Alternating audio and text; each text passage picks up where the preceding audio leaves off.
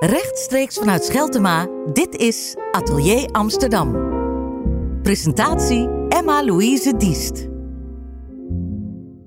Je bent jong, staat midden in het leven, je carrière neemt een vlucht en alles lijkt voor de wind te gaan. Maar dan staat alles ineens even helemaal stil. Je bent ziek en niet zomaar ziek, je hebt kanker. Ja, dit overkwam Monique van Loon, bekend van onder meer Culi.nl, een culinair platform dat ze zelf ontwikkelde en groot maakte en vele columns in het Parool. Ja, maar nu leren we haar op een hele andere manier kennen. Heel persoonlijk verhaal, want ze schreef het boek Je bent jong en je krijgt wat. ze zit bij mij aan tafel. Welkom Monique, wat leuk dat je er bent. Ja, het ligt hier voor me, prachtige omslag ook. Blijft bizar om te zien. dat, dat snap ik. Ja. ja. en ik neem aan dat je nu ook wel een beetje de boekhandels afgaat als je er bent. Even kijkt, waar lig ik? Ja, en ik hoorde al vanuit Schiphol dat het, uh, dat het op de tafels ligt en alle, alle uh, stations taal. Uh, ja, het is echt heel bijzonder. Ja, ja en even voor de duidelijkheid voor mensen die het boek nog niet hebben gezien, nog niet in handen hebben gehad. Je staat op de voorkant en we zien heel veel van jou. Als in ja. uh, dicht op de huid. Ja, klopt. Dat wilde ik heel graag. Ik wilde heel graag een foto van mezelf op de voorkant, maar niet mijn gezicht. Um, door de operatie die ik heb gehad, die voortvloeide uit baarmoederhalskanker, um, ja, is mijn buik gewoon best wel toegetakeld. Je zou het mooi of verminkt kunnen noemen, dat is aan één ieder. Maar ik wilde heel graag een soort van ja, mix tussen kwetsbaarheid en toch ook nog heel vrouwelijk. Nou ja, sexy is misschien een groot woord. Um, maar dat laten zien op de voorkant. En ik wilde absoluut geen stokfoto van een zielig kijkende vrouw. Of ergens dat je een soort van uh, half lichaam ziet. Dus ik wilde heel graag mezelf op de voorkant. Ja. Maar het is inderdaad, het is best heftig. Terwijl nog steeds wel mensen zeggen van, ben jij dit? Of zijn de littekens erop gefotoshopt? Want voor de luisteraar, je ziet dus mijn buik met... Uh, met littekens met, erop. Het zijn er zes, ja. maar die zie je niet allemaal. Maar ja, het zijn best Toch wel heftige, echt een hele mooie foto. Dankjewel.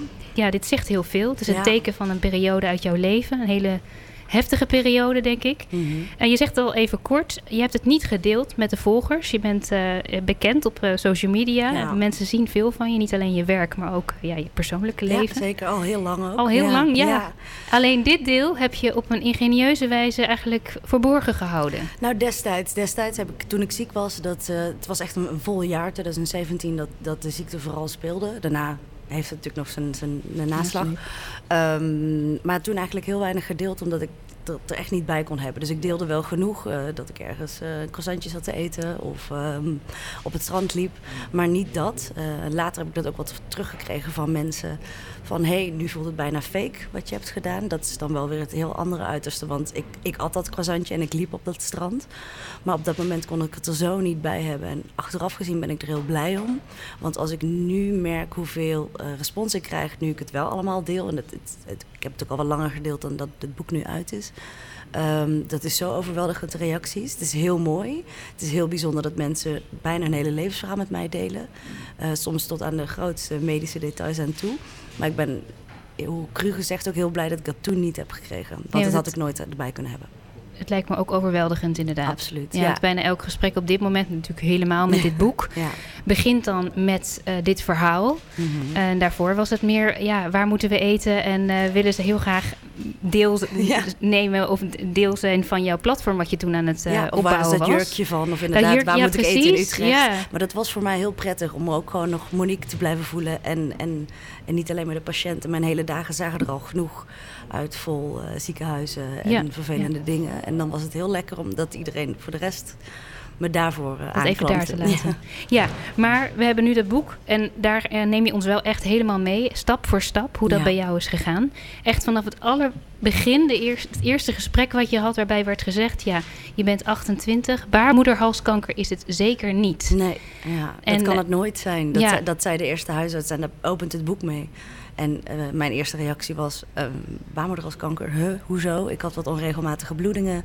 Um, uh, dat werd steeds erger. Dan ga je voor naar de huisarts, dan check je een aantal dingen. En op een gegeven moment dan denk je: nou, nu moet er echt wel veranderingen komen. Maar het was voor mij meer een praktisch ongemak dan dat ik echt dacht dat er wat aan de hand was. En toen kwam opeens dat woord de hoek omzeilen. En dat zou dan toen nog steeds niet zijn. En dat, nou, dat, dat, lees je ook in het boek. Dat gaat van kwaad tot erger. En bij elke arts wordt de diagnose of de, de ja, wat ze denken dat het zou kunnen zijn, wordt steeds erger tot aan ergens uh, begin van de zomer 2017 dat ze zeggen: ja, er zit een tumor in je, je hebt kanker en, en die moet eruit. Ja, je beschrijft dat heel mooi, want uh, we weten natuurlijk door ook de voorkant en de achterflap, we weten al wat, wat de uitkomst zal zijn. Ja. Maar alsnog voel je die spanning en voel je van misschien is het niet zo. je hebt een mooie taal daarvoor gevonden. Hoe heb je dat gedaan? Want ik denk dat dat ook niet zo gemakkelijk is om de juiste woorden te vinden. Nou, dat vind ik heel lief dat je dat zegt. En ik kan het natuurlijk nooit meer zo lezen op die manier. Um, maar dat is misschien ook wel mooi dat je bijna nog zo halverwege, een, net als dat je een film wel eens hebt gezien en het einde weten dat je denkt, nee, ik ga niet dood. Nou, dat is een spoiler bij mij. Ik zit hier nog, dus dat is heel fijn. Springlevend. maar, ja, absoluut. Um, maar ik, eh, het enige wat ik kon doen, en dat heb ik ook gezegd tegen mijn uitgever toen ik ermee begon. Ik zei, doe het op één voorwaarde. Het moet rauw en eerlijk en hard. En ik ga mezelf niet sparen, maar ik kan ook niet iedereen om me heen sparen. Want niet iedereen reageert perfect op iemand die ziek is. En dat kan ook niet, want ik had dat waarschijnlijk zelf ook niet perfect gedaan. Misschien doe ik dat in de toekomst nog steeds niet perfect. Maar um, dus eh, alles moet erin. Dus een, een, arts die bot is, maar ook ik die, uh, die me heel raar ga gedragen. Um, en uiteindelijk is dat denk ik uh, de strekking van het boek geworden. Dat het echt precies weergeeft. Als ik het teruglees, ben ik daar ook zeker van hoe het was. En dat is niet altijd vrij, het is geen sprookje. Um, maar ik schrijf denk ik redelijk zonder, uh, zonder opsmuk. Ja. ja, want je zit natuurlijk, je wordt hebt een positie die je, je kent die situatie natuurlijk niet. En dan komt de menselijkheid natuurlijk wel heel erg naar boven. Dan, uh, dan probeer je natuurlijk een. Uh, ja, je, je probeert iets, maar je weet nog niet precies wat je moet doen in die nieuwe situatie. Nee. En niet iedereen uh, helpt je daarbij, ook de artsen niet altijd. Het is voor iedereen nieuw. De mensen om me heen, voor mezelf. En iedereen ma maakt fouten, dat is een groot woord. Maar ja, het is een proces van vallen en opstaan. En, en dat wilde ik heel graag beschrijven, omdat ik ook het meeste met het boek wil bereiken dat mensen er herkenning in vinden. Dat hoeft niet zozeer te zijn als je ook baarmoederhalskanker hebt of kanker überhaupt. Uh, maar ik denk dat het een redelijk universeel thema is wat er met jou en met je omgeving gebeurt als je op jonge leeftijd, maar misschien ook wel op iets oudere leeftijd ziek wordt. Um, en dat gaat niet altijd van een leien dakje. Zeker niet bij jezelf als, als zieke. Nee, hoe heb je dat zelf gedaan? Want ik neem aan dat het ook uh, die hele manier waarop je naar, naar jezelf kijkt, dat, mm. dat gaat veranderen. Absoluut. Uh, wie, wie ben je als persoon? En uh, het lijkt wel alsof je dat zelf heel snel hebt gedaan. Dat de ziekte hebt om, omarmd als in die persoon hebt gedaan. Nou, zo ben ik nu. Ja. Dat dat eigenlijk makkelijker ging dan toen je weer beter werd. Ja, en dat is dus de, de grap met hele grote aanhalingstekens. Is dat op het moment dat ik ziek was, ik meteen in een soort van modus ging van... oké, okay, we gaan het aanpakken. En dat lees je ook in het boek. Ik zie het als meetings en ik probeer het in te plannen en to-do's ervan te maken. En dat ging me wonderwel af. Uh, maar op het moment dat ze zeiden... gefeliciteerd mevrouw Van Loon, u bent kankervrij... toen pas ging er iets in mijn hoofd van... hè, maar wat ben ik dan nu? Want ik was het afgelopen jaar Monique die kanker had. En nu heb ik dat niet, maar wat is dat dan van over? En die periode, zeker wel een jaar daarna, um, was voor mij eigenlijk veel pittiger dan het ziek zijn. Dat klinkt heel tegenstrijdig. Um, het boek eindigt ook eigenlijk veel eerder bij de allereerste check-up in het ziekenhuis. Te zeggen, nou gefeliciteerd, alles ziet er netjes uit, de, de tumor is weg. Daar eindigde eigenlijk het boek. En ik las dat terug en mijn uitgever zei ook... ja, dat einde moet je nog even naar kijken. En ik heb er eindeloos aan herschreven. Totdat ik op een nacht wakker schoot, heel cliché, en dacht... Maar het boek eindigt daar, maar het verhaal, mijn verhaal, was helemaal niet klaar toen. Want er zit nog zo'n periode daarachter dat ik mezelf aan het uitzoeken was. En um, ook nog wel lichamelijk ongemak had, maar eigenlijk vooral mentaal aan het herstellen was. En toen besefte ik me, dit moet ook nog in het boek. Het is namelijk niet klaar bij een goed nieuwsgesprek. En dat is heel prettig om terug te horen van de lezers nu, de afgelopen week. Er zijn heel veel mensen die ook ziek zijn geweest of een andere soort ziekte hebben gehad. Die eigenlijk allemaal beamen. Het is niet klaar bij het goed nieuwsgesprek. De vlag kan wel uit, maar in je hoofd absoluut niet. Ja, je hebt dan ineens volgens mij ook tijd om te verwerken. Dus je gaat met terugwerkende kracht dingen anders zien van die Ja. tijd toen je ziek was, Ja, je denk ik. probeert het te duiden. Er is meer rust in je lijf, er is meer rust in je hoofd, er is letterlijk meer rust in je agenda. Je hoeft niet constant meer naar het ziekenhuis. En je kunt in een heel groot gat vallen. Dat viel ik ook, maar dat kan ook ergens wel bevrijdend zijn, want je gaat ontzettend over jezelf nadenken. Ik was toen mm, net nog geen 30, dus dat is sowieso denk ik een fase dat je veel nadenkt over waar wil ik heen en, en wat, wat doe ik met mijn carrière, de persoon waar ik mee ben, wil ik daarbij blijven, wil ik kinderen of niet. Ehm, dat was natuurlijk voor mij sowieso door dit thema, of door deze ziekte nogal een thema.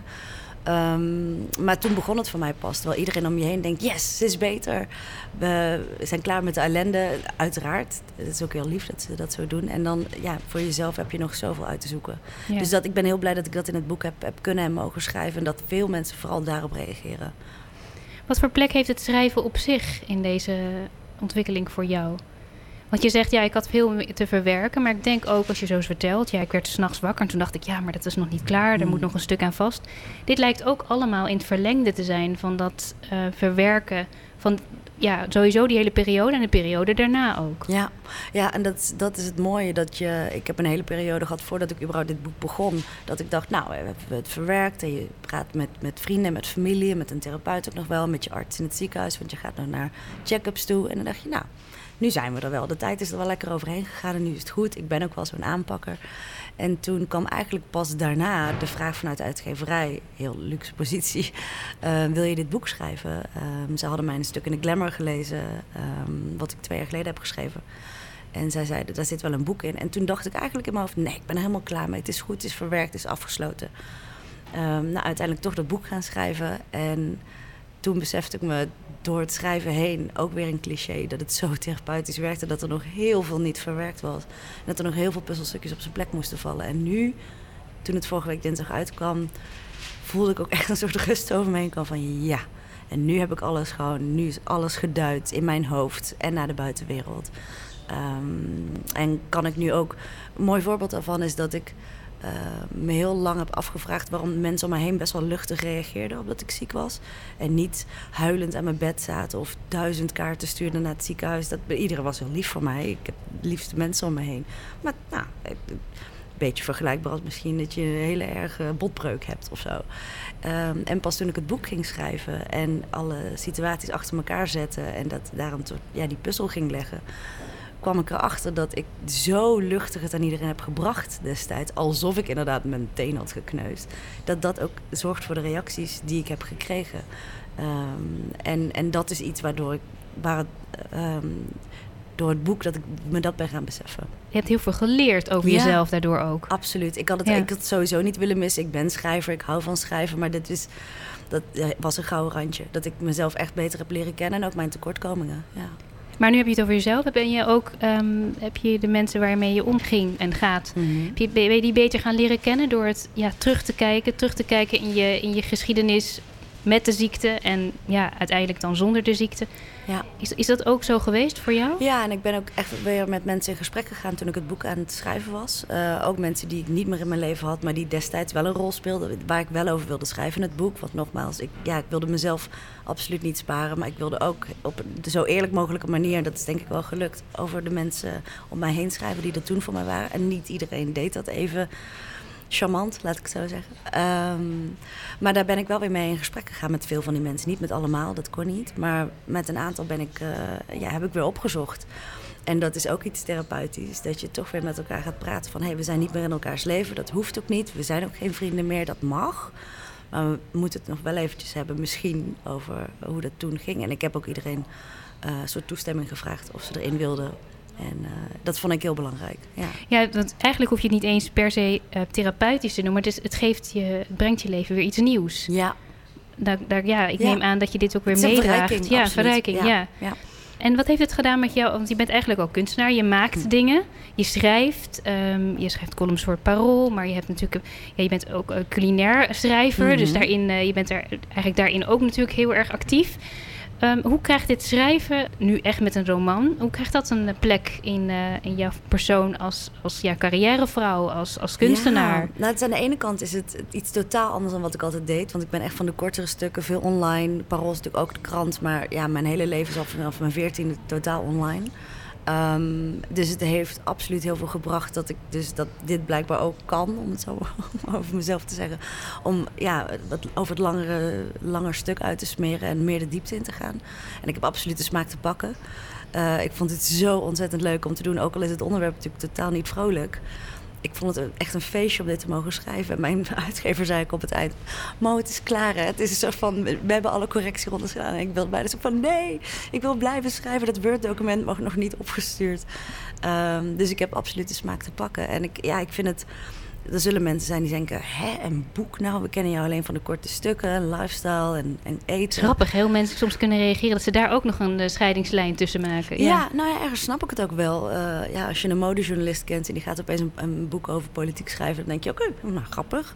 Um, um, maar uh, ja, ik, ik vind het wel ja, weer het woord verrijking op het, wat ik al deed. En ik blijf doen wat ik al deed, maar ik heb toch wel ergens het idee dat ik dit... Um, dat ik dit vaker wil gaan doen. Iemand zei, ik moest heel erg lachen, van ik hoop, ik hoop dat je meer gaat schrijven, maar ik hoop niet dat je nog meer meemaakt. dat je weer een onderwerp gaat hebben. Ja. Dus ik hoop dat het dan fictie wordt, maar ik vond het, ja, ik vond het fantastisch. Nou, die scheidingslijn tussen fictie en non-fictie is natuurlijk ook wel interessant. Mm -hmm. Want uh, je beschrijft gewoon een periode uit je leven, dat is gebeurd. Maar ja. om het uh, ja, zo op papier te krijgen, moet je natuurlijk ook wel ja, je moet het, je moet het een stijl, met een bepaalde stijl moet je het natuurlijk weer gaan geven, anders werkt het niet. Mhm.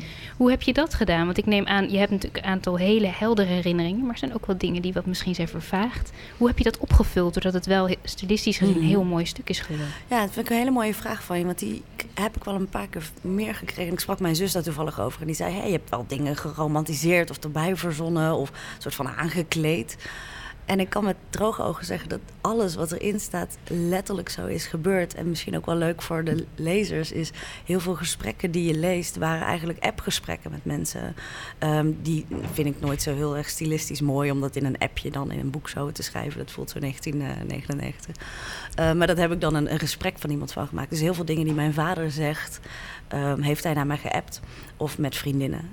Um, dus zo kon ik het... Wel een soort houvast ook, denk het ik. Het was ook een houvast. Ik, ben ik heb nooit iets opgeschreven terwijl ik ziek was. Ik heb geen dagboek bijgehouden. Ik heb gelukkig ben ik gezegend met een heel goed geheugen. Dat is heel fijn. Maar ik ben heel gedetailleerd geheugen, heel denk ik ja, ook. Ja, nou dat, dat kun je aan mijn vrienden vragen. Ik weet altijd nog wat, wie wat aan had op welke dag. Welk drankje er gedronken Precies, werd. ja, ja. absurd geheugen. Dus dat kwam nu heel goed van pas. Maar wat ik ben gaan doen is, ik ben heel erg op mijn agenda. Dat zullen mensen die het boek hebben gelezen ook wel uh, kunnen beamen. Dus ik ben op mijn agenda teruggegaan. Wat gebeurde er op welke dag? Dus alle data die je ziet staan in het boek kloppen exact. Um, dan ben ik dus weer zo'n gek die gaat terugzoeken. Was dat een dag dat het heel hard regende? Dan denk ik, oh ja, inderdaad, toen sneeuwde het. Oh ja, de overtoon was toen bezaaid met wit. En, nou ja, dus dan kan dan heb je al een bepaald schrijven. gevoel al meteen natuurlijk. Precies. Ja, en een het, goed startpunt. ja, en het laatste hele handige in mijn leven is dat ik alles vastleg met foto's. En alles meteen backup op data. Dat laatste is datum. trouwens wel heel interessant. Want de mensen maken veel foto's, maar dat backuppen gaat meestal niet zo goed. Ja, daar heb ik een helemaal een systeem voor. Dus elke keer als ik een foto maak, zet hij meteen in de cloud op de goede datum. Dus ik kon precies dag tot dag tot dag tot dag zien wat ik gefotografeerd had. En mijn zus zei toevallig aan de telefoon... ja, je beschrijft op een gegeven moment een, een lunch die je krijgt... of nou, lunch is een heel groot woord... in het ziekenhuis met een kuipje jam en een kuipje boter. Zei ze, ja, maar dat, zoiets heb je dan toch wel erbij bedacht. Ik zei, nee, ik heb daar toen een foto van gemaakt. Dus ik weet nog dat ik in een blauw hemdje lag... en dat er links frambozenjam lag en rechts uh, roomboter. Dus dat kon ik precies zo beschrijven. Dus letterlijk alles wat in het boek staat is precies zo gebeurd. Ja. Ik heb van één iemand de naam gefingeerd, omdat ze dat maar dat graag is niet precies wat ik bedoel. Ik bedoel ook omdat jij...